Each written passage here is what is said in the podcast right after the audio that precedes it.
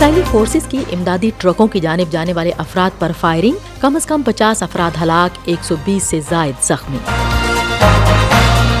ہم مغربی اتحادیوں کی حمایت کم ہونے کی وجہ سے مزید علاقے کھو رہے ہیں، یوکرین۔ ہنڈوراس میں بسوں کے ٹکرانے سے کم از کم سترہ افراد ہلاک۔ وائس آف امریکہ، واشنگٹن سے اہم خبروں کے ساتھ سادیہ زیب رانجھا۔ غزہ کے ایک ہسپتال کے ایک اہلکار نے بتایا کہ اسرائیلی فورسز نے کم از کم پچاس افراد کو گولی مار کر ہلاک کر دیا، جو غزہ شہر کے رہائشیوں کے لیے امداد سے لدے ٹرکوں کی جانب بڑھ رہے تھے۔ شفا ہسپتال کے امجد علیوا نے کہا کہ اس دوران ایک سو بیس سے زائد افراد زخمی بھی ہوئے، جن میں خواتین اور بچے شامل ہیں۔ اسرائیلی فوج نے کہا کہ وہ اس واقعے سے متعلق رپورٹس کی جانچ کر رہی ہے۔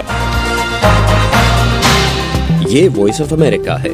آپ ہمارے پروگرام فیس بک پر بھی براہ راست دیکھ سکتے ہیں۔ پتا ہے Facebook dot com slash V O A Urdu. یوکرینی فوج کے سربراہ الیگزینڈر سریسکی نے کہا کہ یوکرین کی افواج نے ابدیوکا کے مغرب میں واقع گاؤں اور لیوکا سے روسی فوجیوں کو پیچھے دھکیل دیا ہے، لیکن مشرقی محاذ پر صورتحال بدستور مشکل ہے۔ یوکرین کے حکام کا کہنا ہے کہ روسی افواج نے گزشتہ ہفتے مشرقی یوکرین کے اسٹریٹجک شہر ابدیوکا پر ایک ماہ کے طویل حملے کے بعد قبضہ کر لیا تھا اور وہ فرنٹ لائن کے ساتھ ساتھ کئی دیگر علاقوں پر بھی قبضے کی کوشش کر رہے ہیں۔ یوکرین کی فوج نے اس ہفتے کہا تھا کہ وہ ابدیوکا کے قریب دو مزید دیہاتوں سے پیچھے ہٹ گئی ہے اور وہ مغربی اتحادیوں کی حمایت کم ہونے کی وجہ سے مزید علاقے کھو رہی ہے۔ ہیومن رائٹس واچ کی ایک رپورٹ میں کہا گیا ہے کہ ترکی اپنے حامی گروپوں کے ساتھ مل کر شمالی شام میں انسانی حقوق کی خلاف ورزیوں اور زمین اور جائیداد کے حقوق کی خلاف ورزیوں کا ذمہ دار ہے۔ ترکی نے دو ہزار سولہ سے شام کے شمال سے کرد زیر قیادت سیرین ڈیموکریٹک فورسز کو بے دخل کرنے کے لیے پے در پے زمینی کاروائیاں کی ہیں۔ اس کے پراکسی گروپ اب دو بڑی سرحدی پٹیوں کو کنٹرول کر رہے ہیں۔ رپورٹ میں کہا گیا ہے کہ شام کے شمال میں ترک حکام بعض صورتوں میں بظاہر جنگی جرائم میں براہ راست ملوث رہے ہیں۔ رپورٹ میں مزید بتایا گیا ہے کہ کرد خواتین قیدیوں نے زیادتیوں سمیت جن سے تشدد کی اطلاع دی ہے، جبکہ چھ ماہ سے کم عمر کے بچوں کو ان کی ماؤں کے ساتھ حراست میں لیا گیا ہے۔ دو ہزار گیارہ میں دمش کی حکومت مخالف مظاہروں پر وحشیانہ جبر کے بعد جنگ شروع ہونے کے بعد سے اب تک پانچ لاکھ سے زیادہ افراد ہلاک اور لاکھوں بے گھر ہو چکے ہیں۔ رپورٹ پر ترکی کا فوری رد عمل سامنے نہیں آیا۔ ہمارا یوٹیوب چینل سبسکرائب کیجیے پتا ہے YouTube dot com slash Urdu V O A news.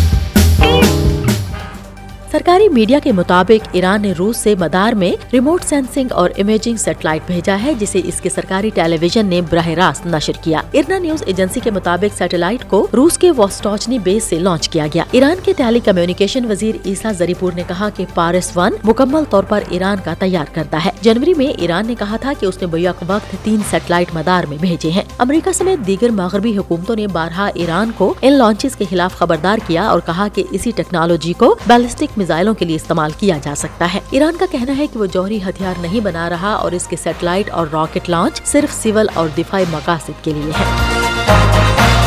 مغربی ہنڈوراس میں حکام نے بتایا ہے کہ بدھ کو دو بسیں آپس میں ٹکرا گئیں، جس کے نتیجے میں کم از کم سترہ افراد ہلاک ہو گئے۔ چودہ افراد کو ہسپتال لے جایا گیا، جن میں چار شدید زخمی ہیں۔ خیال ہے کہ ایک ڈرائیور نے بس اپنے اسسٹنٹ کے حوالے کر دی، جس نے کنٹرول کھو دیا اور مسافروں سے بھری گاڑی مخالف سمت جانے والی بس سے ٹکرا گئی۔ ہم وائس آف امریکہ واشنگٹن سے آپ سے مخاطب ہیں۔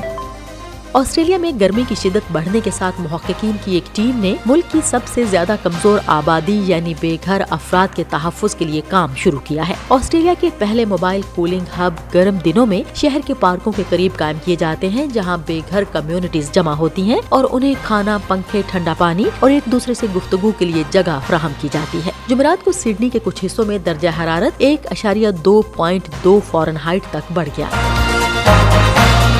ہمارے بلیٹن کا وقت یکم مارچ سے تبدیل ہو رہا ہے۔ آپ ہمارے نیوز بلیٹن مقامی وقت کے مطابق شام پانچ، چھ اور سات بجے سن سکیں گے۔ مزید خبروں اور اپڈیٹس کے لیے وزٹ کیجیے ہماری website Urdu V O A dot com. Voice of America, Washington کی اردو سروس سے خبروں کا یہ بلیٹن اب ختم ہوتا ہے۔ میں ہوں سادیہ زبرانجھا اور ایڈیٹر تھی بہجت جلانی